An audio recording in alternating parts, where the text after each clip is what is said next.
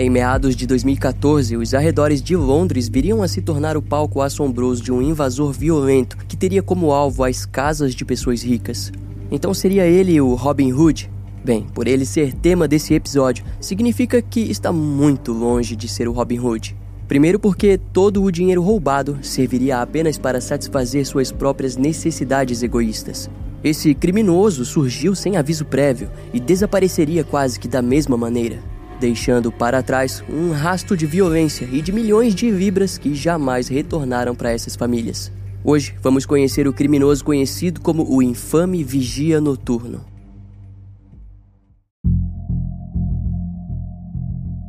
Robert e Catherine Steve estavam casados há 27 anos quando se tornaram o ponto de partida para uma série de crimes de um criminoso misterioso e escorregadio.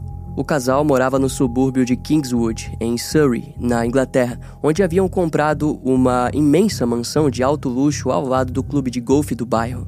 Todos os vizinhos conheciam o casal multimilionário e principalmente Robert, que atuava como um investidor em diversos empreendimentos comerciais da região.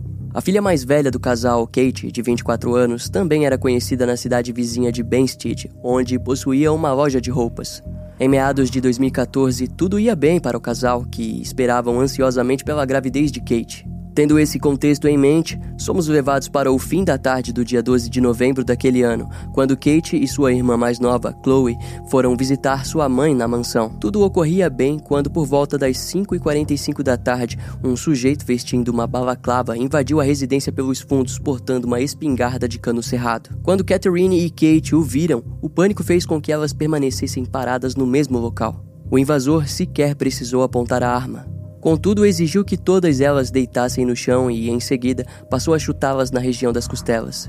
Como dito antes, Kate estava visivelmente grávida, mas o invasor não demonstrou compaixão e chutou sua barriga várias vezes. Enquanto as agredia, ele pedia as joias e a senha do cofre da família. Catherine não demonstrou resistência e logo seguiu o invasor até o cofre, onde haviam anéis, relógios e vários outros itens valiosos. Posteriormente, o criminoso localizou Chloe na casa e a trouxe junto à sua família. Todos os itens do cofre foram postos em uma bolsa preta e em seguida ela amarrou as três mulheres. Naquela altura, Catherine, Kate e Chloe estavam completamente tomadas pelo pânico. O medo era tanto que imaginaram que mais coisas horríveis estavam prestes a acontecer. Contudo, foram surpreendidas quando o invasor simplesmente deu as costas e fugiu da residência. As autoridades chegaram às 6 horas daquele dia, quando o sol já estava se pondo. O nível de gravidade dos ferimentos fez com que, antes de qualquer questionamento, todas elas fossem socorridas. Kate e Catherine foram internadas no hospital, mas por sorte se recuperariam bem dos ferimentos e a gravidez de Kate não foi comprometida. Chloe demorou para conseguir começar a falar, pois, embora não houvesse sofrido agressões, ela estava nitidamente em choque. Nos próximos meses, uma mega investigação ocorreu na busca pelo paradeiro do responsável pelo ataque seguido de roubo. Com base nos detalhes das vítimas, foi dado para o invasor uma altura de 1,80m e de porte físico atlético. De acordo com elas, o invasor possuía um tipo de sotaque sulista da Inglaterra e ao mesmo tempo grosseiro. Suas roupas eram todas pretas, desde a balaclava até suas luvas de couro. Os investigadores concluíram que o invasor havia vigiado a casa da família Steve por vários dias ou semanas com o objetivo de saber exatamente quando atacar. A maneira mais fácil que ele encontrou foi pelo clube de golfe próximo da mansão, onde câmeras de segurança infelizmente não existiam. As autoridades então decidiram averiguar as câmeras de segurança de locais próximos da mansão. Foi então que a primeira pista apareceu. O jornal da BBC, Crime Watch, publicou uma imagem de segurança da estação ferroviária próxima do bairro, onde um homem de camiseta azul era visto chegando no local por volta das três e meia da tarde. Ele retorna apenas três horas depois, fato que fez com que fosse investigado, mas ao que parece não foi encontrado nada que apontasse sua participação naquele ataque. Uma câmera de segurança ao redor do clube de golfe flagrou um homem sendo seguido por um Ford K da cor preta, que eventualmente acabou fugindo. Imediatamente a identidade do sujeito foi investigada, mas o seu paradeiro permaneceria um mistério. Em resposta ao baixo progresso das investigações, a polícia emitiu um comunicado avisando sobre a presença do criminoso e o considerou como um indivíduo perigoso e violento. A segurança do bairro de alto nível passou a ser questionada, mas havia problemas demais para se preocuparem. Na verdade, os detetives sentiam que um invasor atacaria novamente mais cedo ou mais tarde. Dois meses se passaram do primeiro caso quando, ao oeste de Londres, na cidade de Maidenhead, mais um roubo violento chamaria a atenção das autoridades. Na penúltima semana de janeiro de 2015, uma mulher de 50 anos e um jovem de 20 e poucos anos foram surpreendidos em casa pela presença de um invasor que entrou pela porta dos fundos desse trancada. Assim como visto no caso anterior, ele portava uma espingarda de cano cerrado e estava vestido com uma balaclava e uma mochila preta. Diferente do primeiro caso, as vítimas pediram para que suas identidades e os detalhes fossem protegidos. Assim, não temos informações da vitimologia. As únicas informações compartilhadas foram de que várias joias foram roubadas. Já o invasor foi descrito como um homem branco de 1,80m. De acordo com as vítimas, ele falava com o sotaque do sul da Grã-Bretanha. Embora os detalhes com o primeiro caso fossem parecidos, seria equívoco da parte das autoridades se as duas invasões fossem conectadas. Afinal, o primeiro caso havia acontecido a 65 quilômetros ao sudeste, em Kingswood. O ponto mais interessante, no entanto, era de que a residência possuía câmeras de segurança na parte dos fundos. Assim, o invasor foi capturado se aproximando do local e observando as vítimas dentro da residência. As imagens eram assustadoras. Além de tudo, o invasor teve o cuidado de deixar a porta dos fundos aberta ao entrar. Os detetives acreditavam que ele fez aquilo como forma de precaução caso as coisas dessem errado. Ele conseguiria retornar exatamente de onde veio de uma maneira rápida e segura. Curiosamente, após iniciar o assalto, o invasor retornou para a mesma porta e fechou. Esse cuidado indicou que o criminoso sabia exatamente o que estava fazendo e parecia tomar decisões cuidadosas. As imagens de segurança foram divulgadas pela polícia com o intuito de avisar a comunidade local e para talvez gerar algum tipo de pista. Contudo, nas próximas semanas, os objetos de valores não seriam recuperados e nenhum vestígio do criminoso seria encontrado. Ele havia simplesmente desaparecido. Após um ano sem atividade, a história retornaria depois que houve um dos assaltos mais conhecidos da Inglaterra. A cerca de 145 quilômetros do local do primeiro assalto e 65 quilômetros do segundo ato, viviam o conde Charles Gordon Renault e a condessa Janet Elizabeth Astor de Marsh. O casal rico e amplamente conhecidos como lords da região de Chichester, em Sussex, fazem parte de uma descendência direta do sangue real britânico. Charles era conhecido como uma figura importante nos eventos de corridas de carro, sendo o fundador do Festival de Velocidade de Goodwood. Já sua esposa Janet é filha do empresário e político William Waldorf Astor II. Os dois estavam casados desde 1990 e viviam em uma mansão luxuosa datada do ano de 1600. Sendo assim, longe de ser o tipo de pessoa que você imaginaria que sofreria um assalto. Mas foi isso o que aconteceu às quatro da manhã do dia 13 de janeiro de 2016, quando Janet acordou com um som estranho pela mansão. Ela se levantou e, quando abriu a porta do quarto, foi empurrada para trás por um homem alto vestindo uma balaclava. Antes que Charles pudesse reagir em defesa à sua esposa, o invasor o acertou com um objeto pesado no rosto. O impacto fez com que ele permanecesse desorientado no chão. Em seguida, o agressor, sob a mira de uma arma, exigiu que Janet abrisse o cofre da mansão. Lá havia um anel de diamante datado de 1820, como também um anel de esmeralda histórico que foi usado pela amante do rei Carlos II. Juntos, os itens somavam um total de 600 mil libras, equivalente a 4 milhões de reais. Mas não havia apenas anéis no cofre. No total foram roubados mais 40 itens de valor que juntos somavam outras 700 mil libras. Antes de juntar os itens, o invasor prendeu o casal com braçadeiras de plástico extremamente resistentes e os prendeu no quarto. O casal de Londres permaneceria daquele jeito até as seis e meia da manhã, quando os primeiros funcionários chegaram à mansão. As autoridades, ao investigarem o caso, perceberam que estavam com problemas. O motivo estava no fato assustador de que o invasor não deixou nenhuma evidência. Curiosamente, um roubo como aquele não costuma ser viável para um assaltante comum, pois ele não irá conseguir vender os itens roubados. Contudo, a polícia sabia que ele poderia vender no mercado clandestino e muitos deles provavelmente seriam derretidos. Mas, de qualquer maneira, para esse tipo de trabalho, o assaltante, sem dúvidas, não era um ladrão comum. Nesse momento, a gente pode se perguntar: como um ladrão conseguiu entrar sozinho na mansão de duas pessoas tão influentes como os Lords de Mate? Bom, ele utilizou uma simples escada, a qual pôs debaixo de uma janela do segundo andar da mansão. O invasor teve a paciência necessária para arrombar a janela e imediatamente partir até o quarto do casal. Nas primeiras semanas dessa investigação, houve a prisão de um jovem de 26 anos sob acusação da suspeita desse roubo, mas posteriormente foi inocentado e liberado. Em pouco tempo, as semanas se tornaram meses e os meses se tornaram anos, e nenhuma evidência do paradeiro do invasor foi descoberta. Diante o caso, as autoridades da Inglaterra intensificaram suas investigações e descobriram que, dez meses após o assalto na mansão, uma onda de crime similar aconteceria. O primeiro crime foi no dia 22 de novembro de 2016, na cidade de Seven Oaks, no condado de Kent.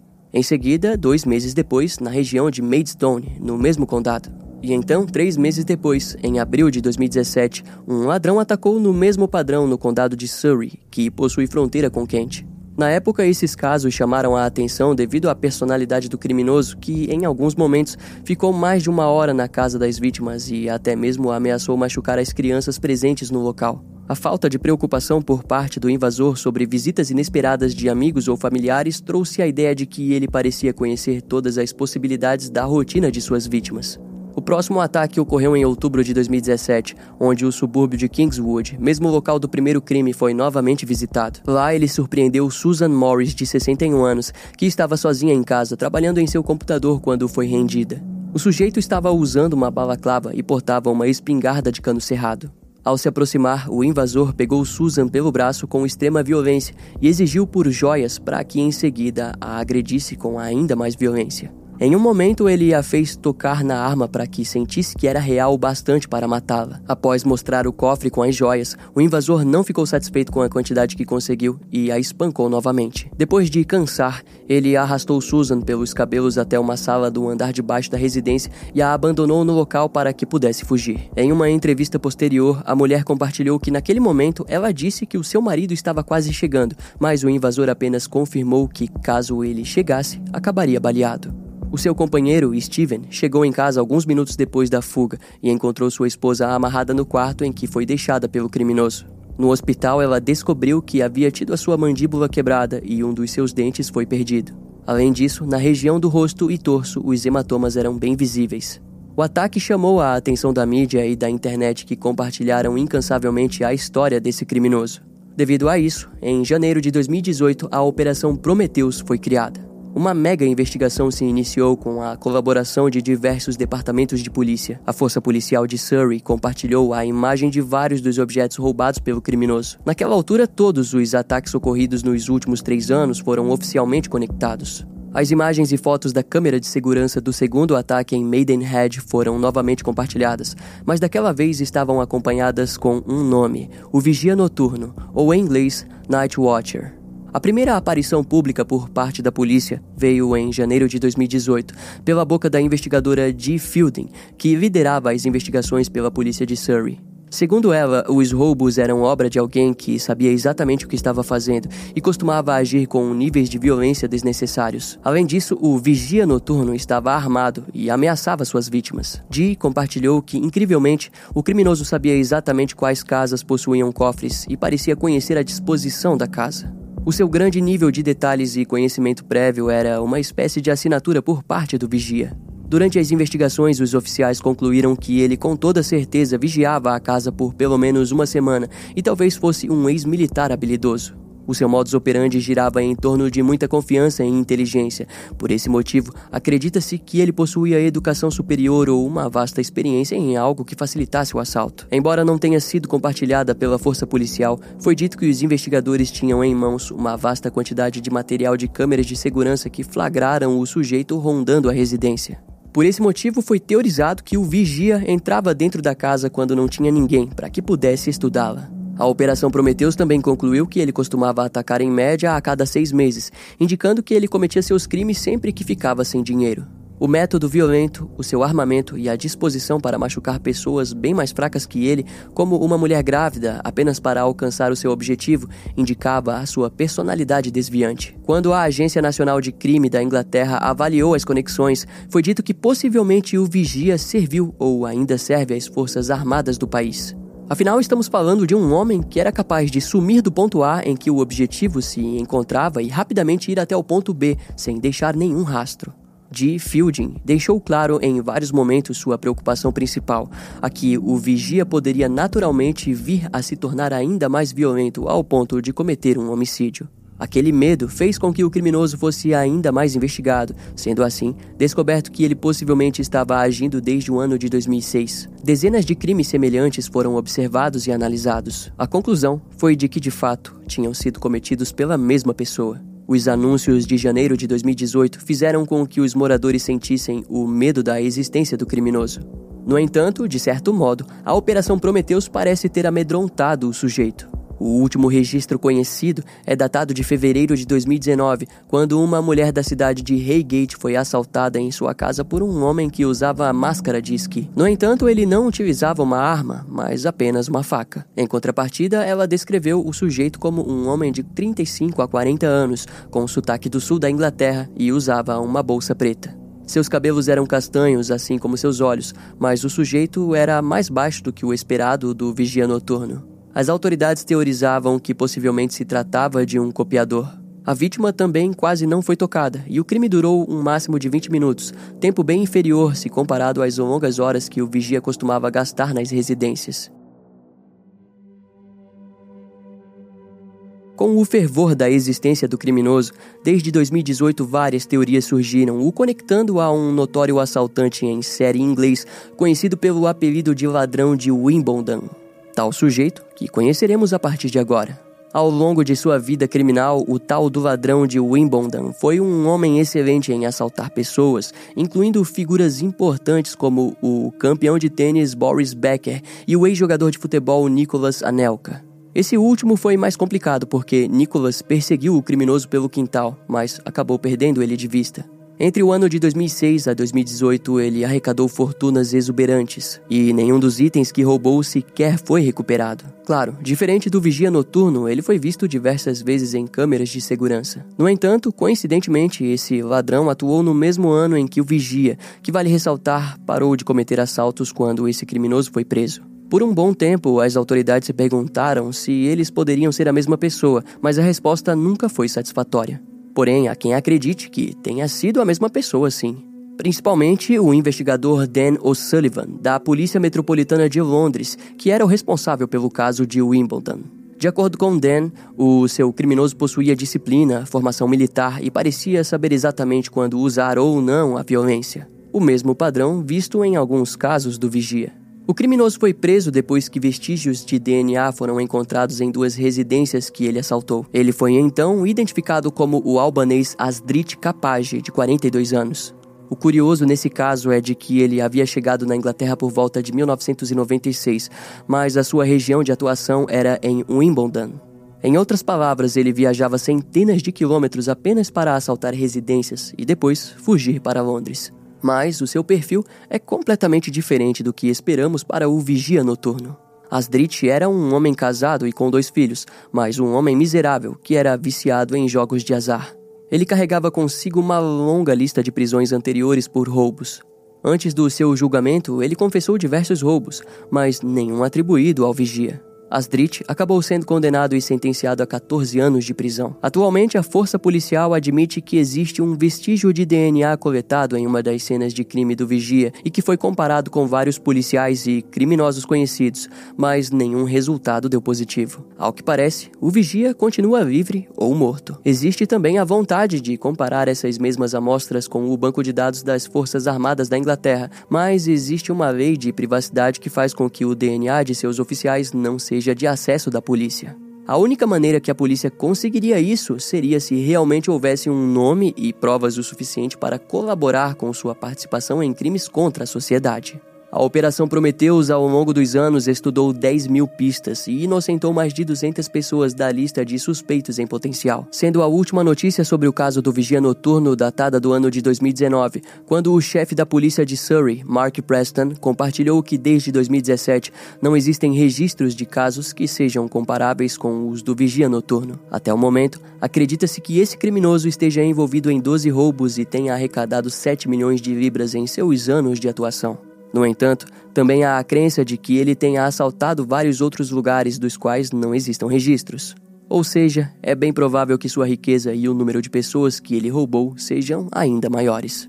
A história do vigia noturno não possui um ponto final, sendo o único desfecho esperado a sua própria identificação, que só pode ocorrer por meio de um passo falso que ele pode ou não algum dia cometer.